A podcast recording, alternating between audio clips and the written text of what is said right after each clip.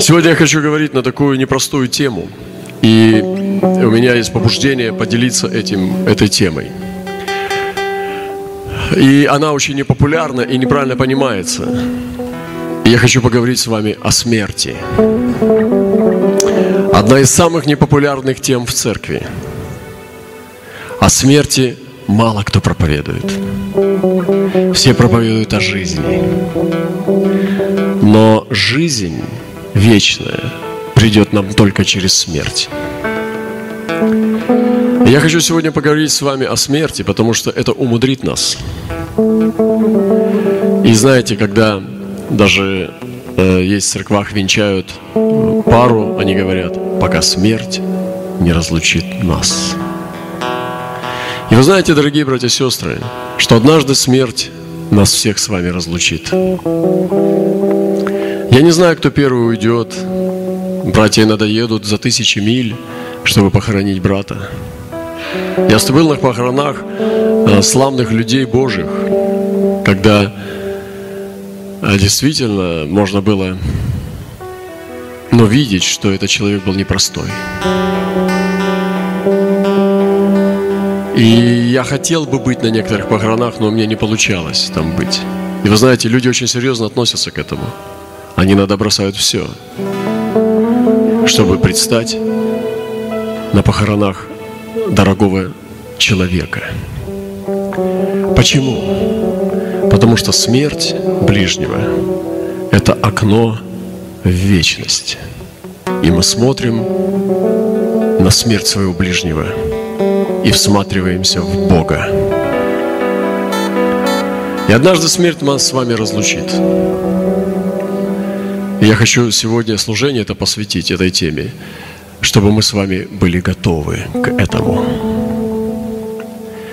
Когда человек попадает в расплох, его застигает ситуация врасплох, это значит, он не воин, он не готов. Но мы с вами должны быть готовы к самому главному врагу – смерти. Или к другу, к смерти. И от нашей позиции зависит, будет ли это враг или будет это друг. Это такая большая тема, и сегодня только так, может быть, только постараюсь чуть-чуть коснуться ее, но если мы сможем с вами освободиться от страха смерти, мы с вами победим этот мир. Мы станем непобедимы. Пилат написал надпись и поставил на кресте, и написано было «Иисус Назарей, царь иудейский». Пилат приговорил Иисуса, они прибили его на гвоздях, и он был потенциальный труп. Они повесили, водрузили крест – и забили гвоздем дощечку, написанную с этой надписью. Иисус Назарей, царь иудейский. И вот Иисус висит на кресте. Он уже мертвый, но еще живой. Примерно так мы с вами должны жить. Еще живые, но уже мертвые прибитый ко кресту Иисус уже мертвец, но еще живой. Вот мы с вами должны быть в этом состоянии. Приговоренные, но еще живые. Сегодня христиане балуются, они играют в жизнь. Они играют в благословение, как мячиком. Туда-сюда, пинг-понг, лотерея. Они играют в благословение – и многие из них, большинство, не хотят думать о смерти, потому что мысли о смерти неприятны, они пугают. Но есть те немногие, на которых держится мир, которые смотрят смерти в глаза и не боятся ее, которые думают о ней. Я хочу быть в числе таких людей. Я решил для себя думать о смерти. Когда я думаю о смерти, я становлюсь мудрее. Когда я думаю о смерти, я становлюсь сильнее. Я перестаю делать глупости, потому что смерть приведет меня к суду. я получу то, что я заслужил. И глупо бегать от нее. Ты все равно прибежишь к ней. Она даже ходить за тобой не будет. Ты сам к ней придешь. И все твои пути, которыми бы ты бегал от нее, приведут тебя к ней. Так есть ли смысл в этой беготне? Есть ли смысл в этой суете, если ты неизбежно двигаешься ей навстречу? Так что приготовься лучше, а не убегай.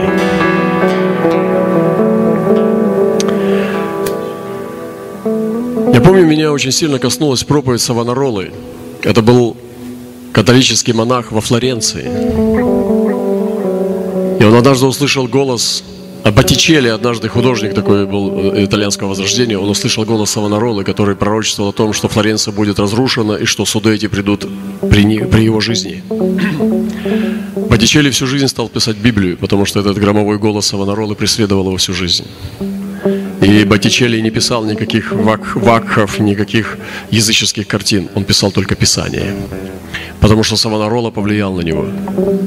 Боттичелли был великий художник итальянского возрождения. Но интересно, что пророк повлиял на его величие. И Савонарола написал однажды проповедь, которая называлась «Искусство умирать». Я читал эту проповедь, она очень серьезная, большая. Одна из моих любимых проповедей. И он учил людей, как приготовиться красиво и правильно умереть. И он говорил о том, что у каждого мистика, у каждого человека, который размышляет о вечности, должен быть на столе череп. Потому что этот череп будет напоминать ему о том, что однажды его голова превратится в нечто подобное. Ты можешь сказать, зачем мне это? Придет старость, и придет время думать об этом. Послушай, очень многие люди не дожили до старости. Смерть застала их врасплох, и они были к ней не готовы. Я глубоко убежден, что к смерти надо готовым быть как можно раньше. Особенно христианам, где вся концепция и сама идея христианства основывается на смерти нашего Господа на кресте. Мы не можем обойти смерть. Евангелие начинается со смерти. И она начинается со смерти Бога. Как же мы можем обойти эту тему? И сегодня это дешевые страхи, которые уводят нас от главного, как раз и мешают нам приготовиться к встрече с вечностью. Христиане, настоящий христианин, подразумевается, что он готов умереть. Именно это его отличает от других религий и от неверующих людей, что он готов умереть. По умолчанию, в теории, он должен быть самым бесстрашным человеком в отношении смерти. Но сегодня ложные акценты и ложные приоритеты уводят нас от этой темы и делают это, как будто бы смертью владеет дьявол. И все наоборот. И королевство крутых кривых зеркал. Евреям 2, 14, 15 написано, «А как дети причастны плоти и крови, вот мы причастны плоти и крови, мы дети Божьи, но причастны плоти и крови, то и он также воспринял он, и то есть Бог послал Сына, чтобы также быть причастным плоти и крови. Дабы смертью лишить силы имеющего державу смерти, то есть дьявола. Дьявол владел смертью, Иисус умер, в смерть вошел, чтобы забрать у дьявола власть над смертью. Вы понимаете, что сделал Иисус? Он зашел к имеющему силу для державой смерти, сам принял смерть, чтобы забрать власть у дьявола над смертью. Моя смерть не в руке дьявола, моя смерть в руке Бога. Воздайте Богу славу за это.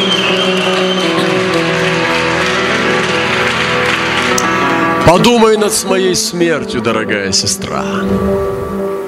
Подумай над своей смертью, дорогой брат. Может быть, кто-то из вас еще не думал над этим серьезно, а я вас вдохновляю серьезно задуматься над своей смертью. Каков твой мост над этой огненной рекой? Он в порядке или скрипит? Как твой мост? Выдержит ли он тебя, когда ты пойдешь через него? Не провалишься ли ты в этот огонь? Этот мост и есть твоя смерть. Проверь свой мост, в порядке ли он.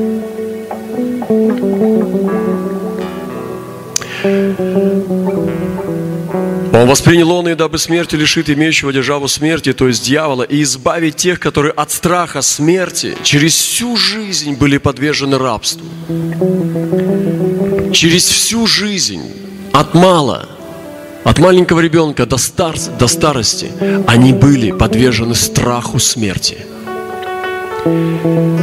Если разобрать психологию смерти, то все мы с вами делаем поступки, чтобы, потому что мы боимся смерти. Перебегаем дорогу, стараемся проверять еду, воду, смотрим за своим здоровьем. Все это косвенные, составные страха смерти. И Писание говорит о том, что через всю жизнь мы подвержены рабству. Рабство страха смерти. Господь, когда принял эту смерть, Он лишает силы имеющего державу и избавляет тех, кто сегодня принимает Его. Я хочу провозгласить это избавление над тобой, чтобы завуалированное, косвенное страх смерти был обнаружен в твоей жизни и изъят из твоей судьбы. Самая большая свобода – это свобода от страха смерти. Вы знаете, мне приходит такая ассоциация, когда воины приготовляются к завтрашней битве, и у них осталась одна ночь.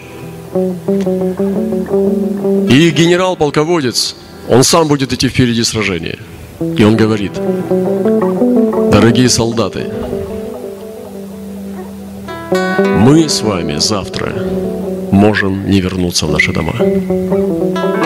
Но у нас есть мотивация. Мы идем за правое дело. Вы воины. И, скорее всего, большинство из вас больше никогда не вернется в ваши семьи. Поэтому у вас осталась одна ночь. Приготовьте свои души. Как эти воины будут проводить эту ночь? Вот как мы с вами должны проводить свое время. Вот так мы с вами должны жить. Я представляю этих воинов. Ох, как я хотел бы попасть туда хотя бы на один час. У меня прямо сейчас дыхание перехватывает, потому что я знаю, что в этом сила Божья. Я бы хотел оказаться среди этих воинов, которые не ушли. Если бы еще священники подошли и сказали, кто боязлив, иди домой. И они отпустили бы толпу, которая бы уплелась во своясь. Я бы хотел бы остаться среди тех, кто остался. Посидеть среди них у костра. Послушать их дыхание. И наделиться от этих мужчин и женщин также. Люди, победившие страх смерти, готовы к вечности. Вот что значит быть готовым, братья и сестры. Не бегать за усладами мира, не бегать за страстями жизни, а быть готовым к вечности, собственно, ради чего мы с вами и рождены в этот мир чтобы обитать вечно с Ним. И эта временная хижина – это подготовка к вечности, где всю вечность с вами мы даже забудем, что мы однажды жили на земле. Так это долго. Вся вечность. И наша жизнь – это ничто, совершенное ничто по сравнению с тем, что такое вечность. Так как же мы можем расточать свое время? Который является сокровищем.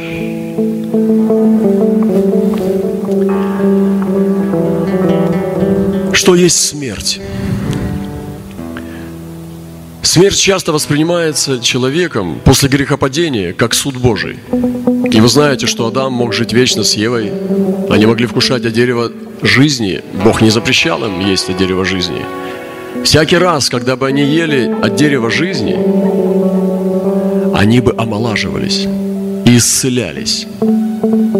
Писание говорит о том, что Бог запретил им есть только от дерева познания добра и зла, и не было запрета есть от дерева жизни. Они могли есть от дерева жизни, где листья являются исцелением. Они могли есть сладкие плоды дерева жизни и жить вечно перед лицом Божьим. Но после того, когда произошел грех, и когда они отпали от Бога, Бог послал им труд, страдания и смерть. Труд, страдания и смерть для того, чтобы вернуть их искупленным образом через искупление к себе. И смерть стала чем-то страшным для человека. Она стала чем-то ужасным, самым страшным врагом. Все люди боятся смерти. Неизвестность, боль, страдания – это страшный переход в неизвестность. Человек не знает, что будет делать Бог с ним. Никто не знает, куда этот человек попадет. Ты смотришь на труп. Мы с вами живем рядом со смертью всегда. Мы видим мертвые тела. Вряд ли здесь есть человек, который бы ни разу не видел мертвеца. Мы с вами живем рядом со смертью. Мы видим трупы. Мы видим тайну. И все мы боимся смерти, потому что это значит, что человек уходит в неизвестность, и никто не знает, что с ним будет в вечности, и как Бог отнесется к нему. Продлит ли он с ним отношения? Примет ли он свое лоно этого человека? Никто не знает, потому что тайная жизнь человека, она находится сокрытая у Господа. Поэтому смерть выступает в людях, во всем человечестве, как суд Божий. Любой язычник понимает, что смерть – это суд, что его час пробил. Смерть выступает как благодать спасения от падения. Я помню одного человека, он болел ВИЧ, у него уже была стадия СПИД – и я прорвался к нему в палату, меня не пускал психолог, потому что он никого не хотел видеть из верующих, он был разочарован. Он уже умирал, было лето, э, ему было под 40 температура, струпья уже сыпались с его лица, и он мерз под одеялом. Я упросил врача меня пустить, я сказал, дайте мне пять минут, если вы дадите за эти пять минут, он откажется от меня, тогда я никогда больше сюда не вернусь. Но если он попросит меня снова вернуться, значит я победил. Она сказала, хорошо, давай попробуем. Я пришел к нему, сел на постели, взял его руки в свои руки и стал ему сразу рассказывать о том, что Иисус сделал со мной. И он открылся. Мы стали с ним дружить. Я стал к нему приходить, приносить продукты, Слово Божие, и он уверовал в Христа. Но я ни разу не молился за его исцеление. Я видел, что его вера очень слабая. И его дух был на кончике носа. И однажды, когда я пришел, он уже умирал, я успел его крестить, и он пошел в вечность. Но я не молился за его исцеление. Я не чувствовал, что я хочу исцелить его. Потому что если бы он исцелился, он снова бы ушел в мир. И иногда смерть – это благодать.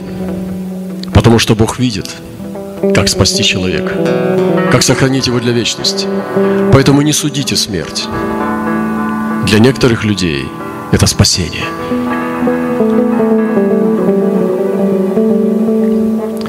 Смерть как переход в вечность. Кто переведет тебя? Демоны или ангелы? Вот в чем вопрос. Даже в религиях мира, в языческих религиях и в людях неверующих, которые называют себя атеистами, есть мистерия мира мертвых. В разных верованиях мира – Язычники прибегают порой к силе мертвых ради того, чтобы жить сильнее. Они понимают, что мир мертвых сильнее, чем мир живых. И они стараются обрести силу мертвых. Они пытаются соединиться с духами предков. И они стараются, чтобы тот мир мог помогать им в этом мире.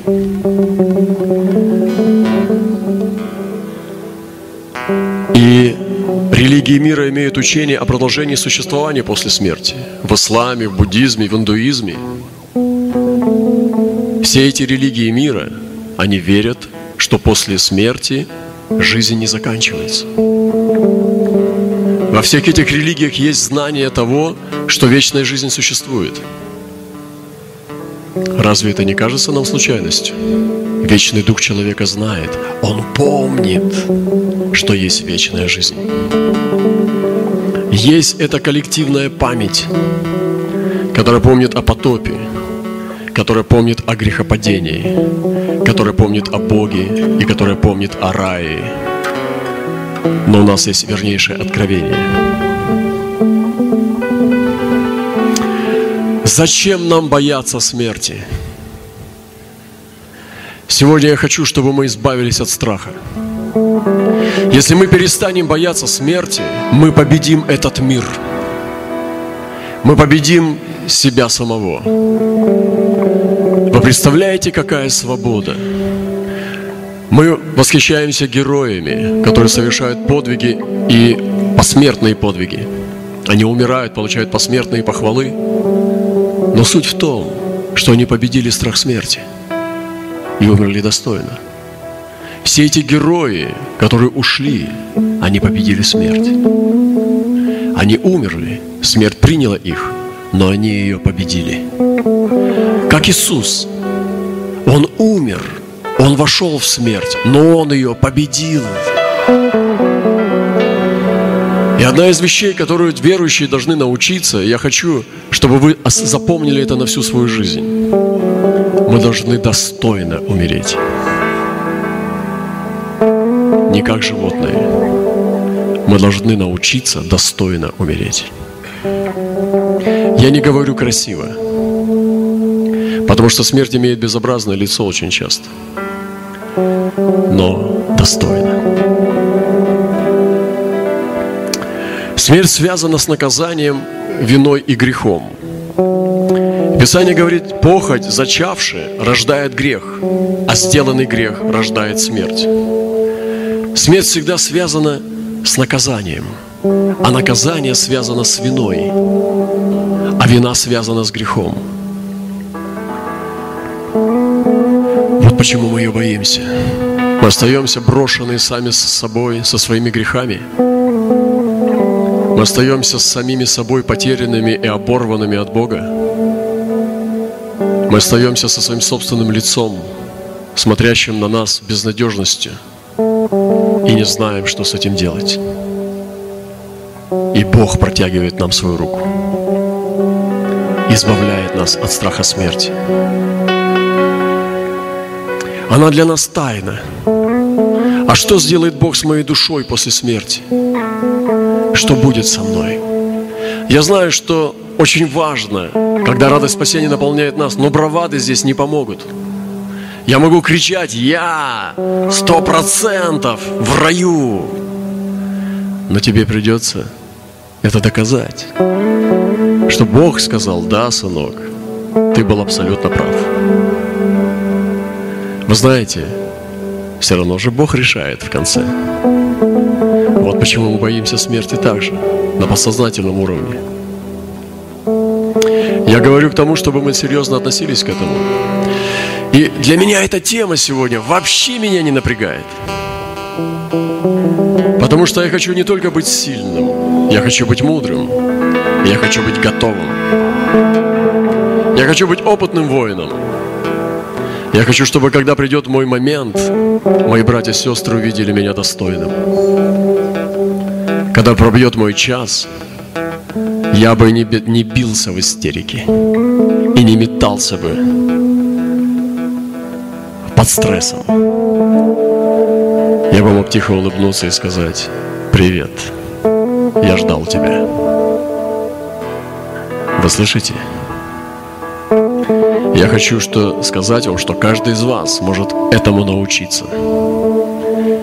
Первое, перестаньте бежать от нее. Перестаньте бояться о ней думать. Перестаньте закрывать глаза и говорить «я в домике». Потому что смерть – это приобретение. Она не может быть страшной для тех, кто живет в вечности. Да, я понимаю, ты хочешь пожить. Мама, живи. Но ты умрешь. Будь готова. Уже сейчас. Это больше, чем негатив. Это истина.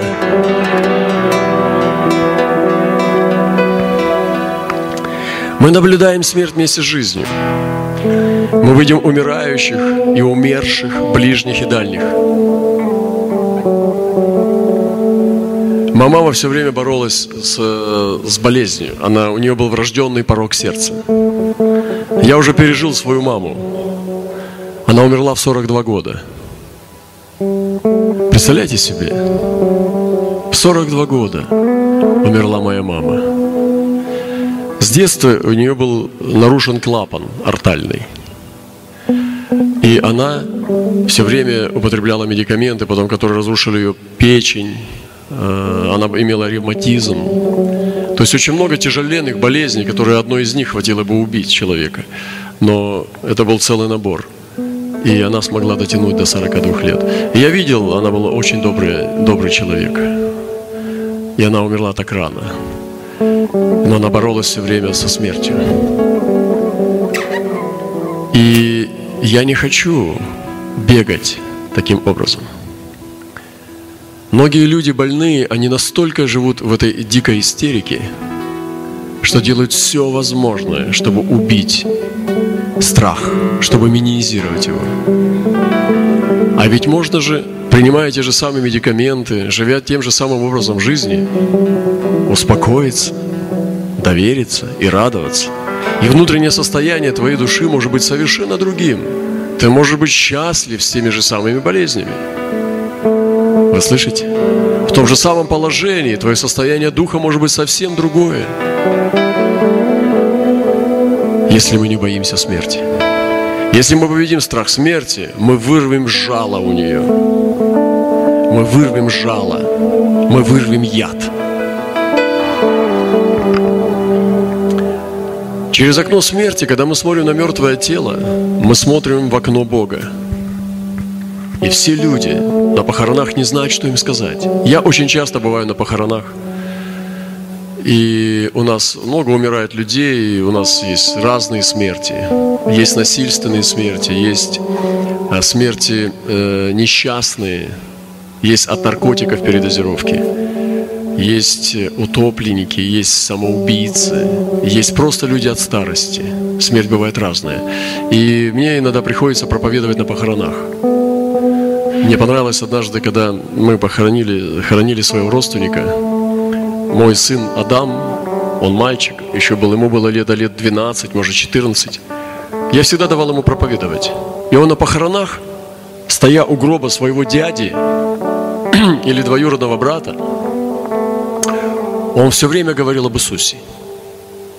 И тети, и дяди, и родственники, они слушали в оцепенении, потому что они прожили свою жизнь и не знали, как себя вести перед порогом вечности. А этот маленький мальчик, бесстрашно стоя и смотря, он вразумлял их, как нужно приготовить свою душу. И в этом есть красота. Потому что он не боялся смерти. Он воспринимал ее естественным образом. Потому что Иисус возьмет нас к себе. Зачем ее бояться? Вот я хочу переехать на новую квартиру, в новый дом, и он намного прекраснее, чем этот. Но мне надо сесть на эту машину. О, ужас! Что же будет со мной, если я в нее сяду? Да, я хочу туда в дом. Да, я верю, что дом лучше. Я видел эти фотографии. Мне говорили о том, что там несказанно лучше, чем здесь, где я живу. Но я боюсь переехать на этой машине. Ни в какую не сяду. лучше буду здесь. Некоторые наши поступки, они глупы. Я понимаю, сила инстинкта, она весьма велика. Но мы духи. Мы духи. Смерть зачастую мы связываем с дьяволом, но мы можем связать ее с Богом. Мы связываем смерть с дьяволом, но свяжи ее с Богом.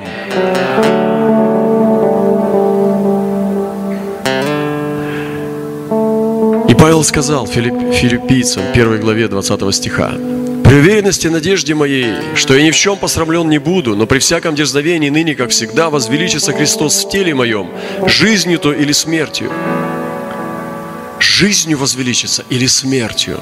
То есть он знал, что если он мученически умрет, то эта смерть мученика его только возвеличивать будет. И Павел действительно отдал свою голову. И смерть Павла, всегда, когда мы говорим о смерти Павла, мы возвеличиваем его. Поэтому смертью своей и жизнью своей Павел возвеличивал Господа. Вы понимаете, какой потрясающий, гениальный подход к смерти? Многие вещи сегодня, интересная динамика развития наших встреч. Мы начали с ученичества.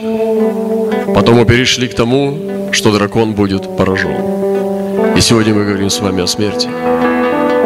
Это очень необычная встреча, я хочу вам сказать. Я хочу вам сказать, что я не планировал этих проповедей. Я просто проповедую самое драгоценное всегда – самое сокровенное и самое дорогое всегда, потому что я тороплюсь. И сейчас я говорю вам проповедь вот на этот момент, которая для меня самая дорогая. И нет ничего дороже этого, что я вам говорю. У меня нету припрятанных вещей, которые более ценны, чем вот это. И я принял такое решение делать так. Вы понимаете? Вот почему есть помазание на это.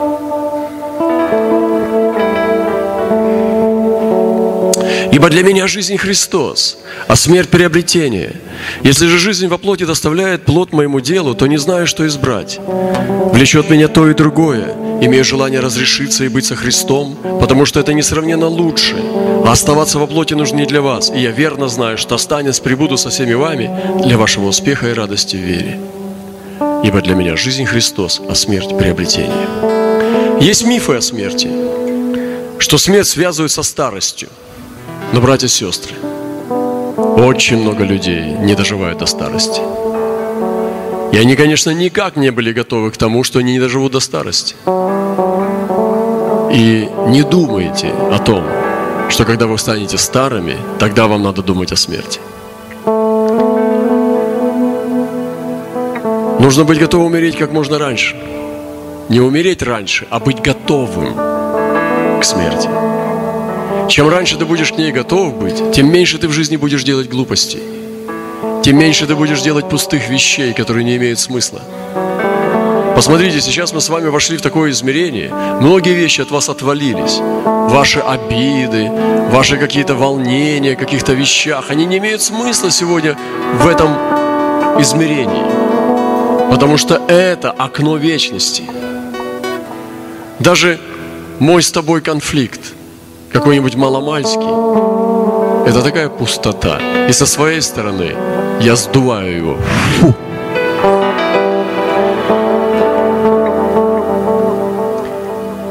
Есть миф, что мысли о смерти – это негативный взгляд на жизнь. Это неправда. Это правильный взгляд на жизнь. Это правда. Не, вс- не все христианство строится на идее смерти.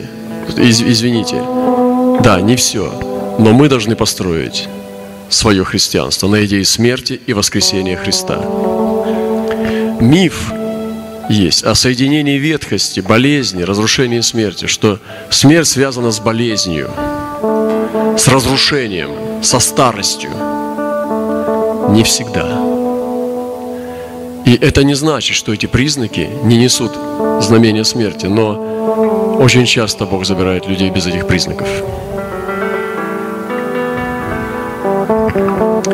Не дьявол власти над моей жизнью и смертью, но мой владыка, Создатель и Господь моей жизни и судьбы. Мы уважаем, восхищаемся героями, ушедшими достойно, но не задумываемся, что они победили страх смерти.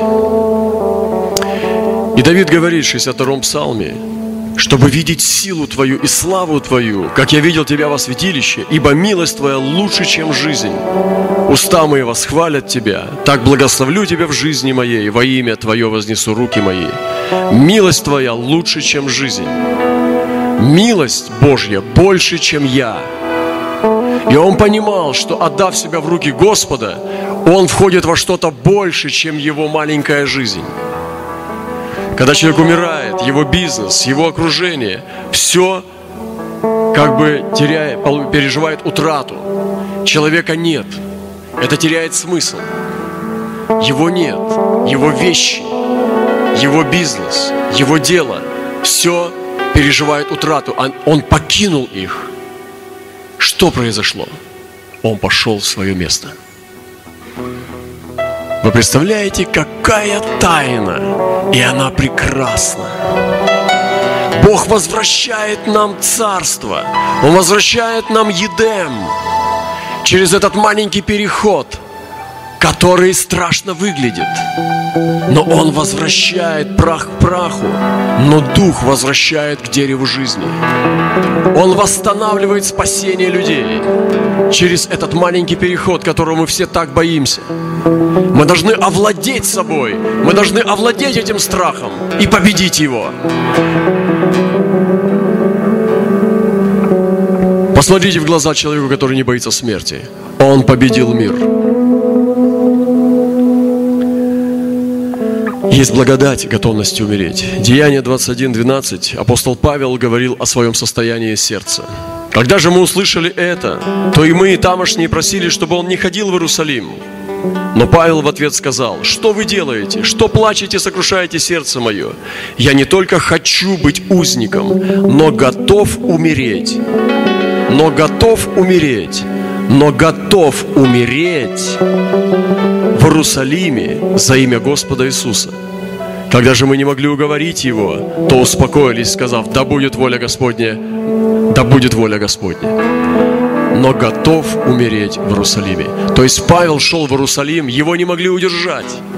Он прорывался, и невозможно было его удержать, потому что он был готов умереть в Иерусалиме. Вы представьте себе, что это был за человек. Вы представьте состояние брата. О, как я хочу таких братьев. О, как я хочу таких сестер рядом с собой, которые готовы умереть за имя Господне. Которые не бегают от смерти, а которые ждут ее. О, да с ними хоть куда. С ними хоть что потому что они победили. Есть очень много суесловов, харизматов, есть очень много эффектных, говорливых людей, но коснись его, там ничего нету, потому что он боится смерти. И даже некоторые из нас, я слышал, иногда братья говорили, я, я, он, я, я так какие-то высвобождал, какие-то вещи там, ну, тяжелые, да, но не самые. Они говорят, а я боюсь. Я думаю, ух ты, а выглядишь ты по-другому. Выглядишь, как будто ничего не боишься, а такой ерунды боишься. Видите как? Поэтому Павел бодрствовал, чтобы выглядеть меньше, чем он есть. Мы же с вами хотим выглядеть больше, чем мы есть. Пусть Бог очистит нас. Решение носить приговор к смерти мы должны сами с вами при, приобрести. 2 Коринфянам 1, 8, 10. «Ибо мы не хотим оставить братья в неведении о скорби нашей, бывшей с нами в Асии, потому что мы отягчены были чрезмерной сверхсилы, так что не надеетесь остаться в живых. Но сами в себе имели приговор к смерти, для того, чтобы надеяться не на самих себя, но на Бога, воскрешающего мертвых, который избавил нас от столь близкой смерти и избавляет, и на которого надеемся, что еще избавит». Я слышал о некоторых свидетельствах, когда человека приговаривали к смерти, к расстрелу. Когда одевали на него повязку, и он просил, не надо одевать. Когда взводили курки, когда делали команду «заряжай», и потом нужно было просто услышать «пли». Я слышал об этих людях, они очень известны. Я слышал о братьях, которых расстреливали. Я слышал о братьях, которые расстреливали реально, но пуля почему-то не, не касалась их. И эти люди умирали. И когда царским указом говорили, что ты помилован, вместо того, чтобы сказать «пли», они доводили человека до конца. Кто-то издевался, а кто-то просто имел приказ, то этих людей потом развязывали. Кто-то был в шоке, а кто-то вел себя достойно. Но меня интересуют люди, которые вели себя достойно. Когда после этого тебя выводят и уводят, тебе не очень хочется есть, тебе не очень хочется спать. Ты как будто уже одной ногой был там. Вы представляете, вот об этом приговоре Павел говорит. Мы носили в себе приговор к смерти, когда они попали в ситуацию, что отягчены были чрезмерно сверх силы и была великая скорбь. И они не надеялись остаться в живых. То есть они, апостолы, думали, что они умрут. Я представляю то состояние, в котором они находились. Они приготовились к смерти. Но что им помогло? Это то, что они сами в себе имели приговор к смерти и надеялись не на самих себя, но на Бога, воскрешающего мертвых, то есть верили в воскрешение, верили в воскресение мертвых, который избавил их от близкой смерти избавляет, и на которого надеемся, что еще избавит. Вы представляете, как жили апостолы? Вот я мечтаю быть окруженным такими братьями и сестрами. Я мечтаю о такой церкви. Я мечтаю сам быть таким, чтобы я вас тоже не подвел, братья и сестры, когда пробьет мой час, уйти достойно. Я знаю, что эти слова серьезнее, чем вчера вечером, когда мы кричали на дьявола. Господь нас проверит, испытает. Поэтому скрепитесь, будьте мужами, а не слюнтяями. И хватит противиться духу. Хватит думать о земном. Хватит ходить в детском садике. Давайте мы посмотрим вечность за завесу и возмужаем, наконец. Вы здесь сегодня со своими маленькими обидами на кухне. Мы посмотрим вечность. Это, братья, другое Евангелие. Это не то, что показывается в интернете, но это настоящее. Господь Бог с нами. Молодые люди – должны быть готовы умереть. Я хочу сказать о молодежи. И я буду учить этому молодежь.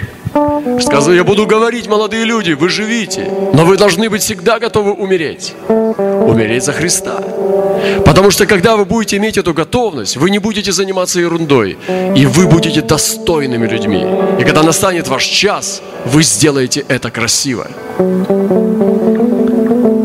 Свобода от страха характеризовала непобедимые армии мира – Армии, которые не боялись ничего, они были непобедимы именно потому, что они не боялись смерти. Эти бесстрашные армии, которые не боялись смерти, они наносили ужас на соперника, на противника, потому что противник боится смерти, а люди, которые не боятся, это непобедимые воины. Они идут, идут на штыки, на смерть, на огонь. Они идут и не боятся. Вы представляете, это страшные армии, они непобедимы. Все хотят жить, хотят жить равно, вы знаете, есть миф, что смерти надо думать старикам. А я хочу утвердить вас, что молодежи надо думать о смерти. Все хотят, все хотят жить. Вы думаете, молодежь хочет жить больше, чем старик? Вы знаете, как старики хотят жить? И хочу сказать, что они хотят жить хорошо и счастливо. Они хотят кушать вкусно, спать мягко, одеваться красиво. Не думайте, что по шкале жажды жизни у молодежи выше, чем у стариков. Все хотят жить. Все боятся смерти. Поэтому мы равны. Все возраста равны. И написано, все сии умерли в вере, не получив обетований. Видите, говорится уже о людях, у которых была не своевременная смерть. Не получив обетований, умерли. Возможно, о молодежи тоже написано. О молодежи, подумайте. Они умерли в вере, не получив обетований. А только издали видели он и радовались, и говорили себе, что они странники, пришельцы на земле, ибо которые так говорят, показывают, что они ищут Отечество. И если бы они в мыслях имели то Отечество, из которого вышли, то имели бы время возвратиться. Но они стремились к лучшему, то есть к небесному, потому и Бог не стыдится их, называя себя их Богом, ибо Он приготовил им город. Жены получали умерших воскресшими, иные замучены были, не приняв освобождение, дабы получить лучшее воскресение. Другие испытали поругание побои, также узы темницу, были побиваемы камнями, перепиливаемы, подвергаемы пытке, умирали от меча, скитались мило этих козьих кожах, терпя недостатки, скорбли, ослабления. Смотрите, смерть Божьих людей, побиваемы камнями насмерть, перепиливаемые насмерть, умирали от меча насмерть, подвергаемые пытке до смерти. И здесь говорится о смерти святых. Они делали это в вере. Видите, они были готовы. Они не предавали, они не бегали. И самая мощная вещь – это быть приготовленным. Когда тебя берут, и ты готов, ты делаешь это достойно. Я хочу вам сказать об этом искусстве достойно умирать. А достойно умирать можно, когда ты готов к этому. Ох, какая у нас встреча в Петербурге. Какая у нас встреча в Петербурге. Очень много об этом пишет Павел. Очень много говорят об этом апостолы. Петр говорит, что я должен оставить храмину свою что Господь открыл ему, что ты оставишь храмину. Мы читаем об этом много в Библии, и поэтому не бегайте этой темы. Мы должны обрести не только правильное отношение к жизни, но и правильное отношение к смерти. Вы слышите? Покажите мне сегодня человека, который правильное отношение к смерти имеет. Это один из миллионов. Но христиане последних дней, последние посланники, они будут иметь правильное отношение к смерти. Мы должны взирать на кончину святых победителей. Поминайте наставников ваших, которые проповедовали вам Слово Божие, и взирая на кончину их жизни, подражайте веру их. Иисус Христос вчера и сегодня во веки тот же. Мы должны приготовить свою кончину так же, как те, на которых мы взираем, чтобы, взирая на их кончину, мы подражали их вере. Смотрите на кончину человека, как он закончил. И тогда, как он закончил, можно подражать его вере. Кончина человека покажет. Послушайте, я уже заканчиваю. Некоторые люди оставляли завещание. Давид передавал завещание Соломону. Он завещал ему построить храм. Некоторые передавали заветы. Авраам передавал Исааку, чтобы он сохранял семя чистым, чтобы он ходил непорочным пред Богом.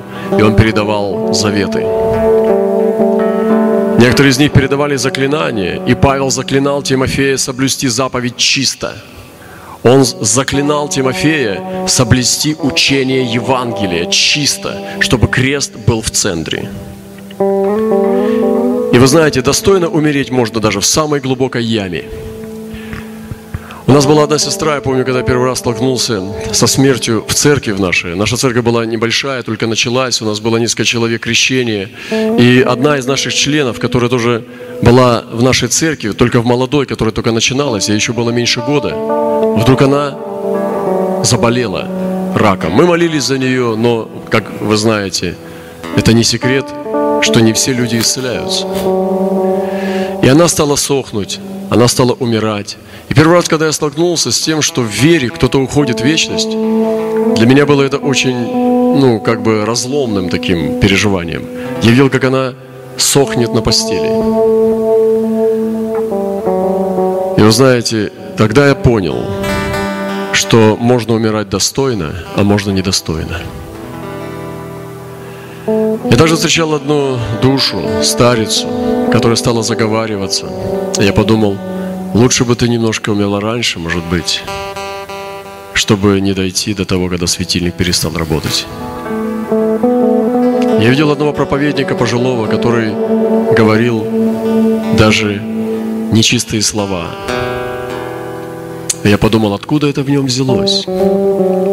Откуда у проповедника, у этого дедушки, есть грязные слова, когда он заговаривается? Я подумал, о, смерть это очень серьезно. Она покажет все. Все, что было внутри тебя. Я подумал, это очень серьезно. И вы знаете, я хочу сказать, что даже в самой глубокой яме больной раком человек может умереть достойно. У нас был однажды молодой человек, наш брат. В 28 лет он отказался от медицины. Он сказал, я скажу вот что, братья. Если Господь меня исцелит, я буду жить. А нет, так не буду. Пойду к моему Господу. Ему было 28 лет, когда он сгорел, когда он ушел в вечность. Он практически не лечился. Он просто сказал, он настолько верил чисто и искренне, как ребенок, что он просто доверял Богу, и мы позволили ему это сделать. Мы не стали ломать его веру, мы просто наблюдали. И он ушел достойно. Вы знаете, мы смотрели на него, на этого 28-летнего юношу, и он ушел достойно. И я не могу ничего сказать против того, что было что-то неправильно в его вере. Он ушел достойно. И также я видел пожилых епископов, которые имели проблему со здоровьем меньшую, чем рак. Но они, при встрече, когда я встречался с ними, я думал, лучше бы я к тебе не приходил, потому что кроме жалоб и ропота я ничего не слышал. В самой глубокой яме можно умереть достойно. И на царском одре, как Ирод, можно умирать, как позорный пес – можно обложиться самым лучшей медициной, самыми лучшими средствами и медикаментами. На тобой могут работать самые дорогие врачи в самых дорогих клиниках, и ты можешь умирать, как недостойный человек. А ты можешь лежать в бедной хибат, хибитке и просто быть достойным человеком Божьим. У нас хороший сегодня разговор с вами, друзья. Это очень важный разговор. Поэтому приготовьтесь, потому что конец – это больше, чем начало. В вузах, под пытками, под ударами, в темницах, в болезнях, в плену можно умирать достойно. Не бойтесь умирать самым невероятным образом. Главное, сохраните свободу от страха смерти. И тогда ты сможешь достойно войти. Вы слышите? Ох, я зашел. Ох, опасные затеяли мы занятия, ребята. Но я знаю, мы слишком далеко зашли, чтобы поворачивать обратно. И глупец тот, который хотел бы, чтобы его сейчас пощекотали. Я не знаю сильнее проповеди, чем это. Потому что всем нам однажды придется перейти. И я сегодня служу вам Духом Своим и правдой Божьей, приготовляя к этому переходу. Я буду заканчивать. Готовность умереть, приобретенная нами, поднимет качество жизни. Наше качество жизни будет выше, когда мы будем носить в себе готовность умереть. Оно приведет нас на неизведанные пути для бесстрашных – оно притянет и ведет в нашу жизнь людей высокой категории. Мы будем не среди глупых, мы будем среди мудрых. Потому что те, кто мудрые, их сердце в доме плача, а не в доме веселья. И при печали лица сердце делается лучше. Но мы здесь с вами не печалимся, у нас дом жизни. Просто здесь все по-настоящему.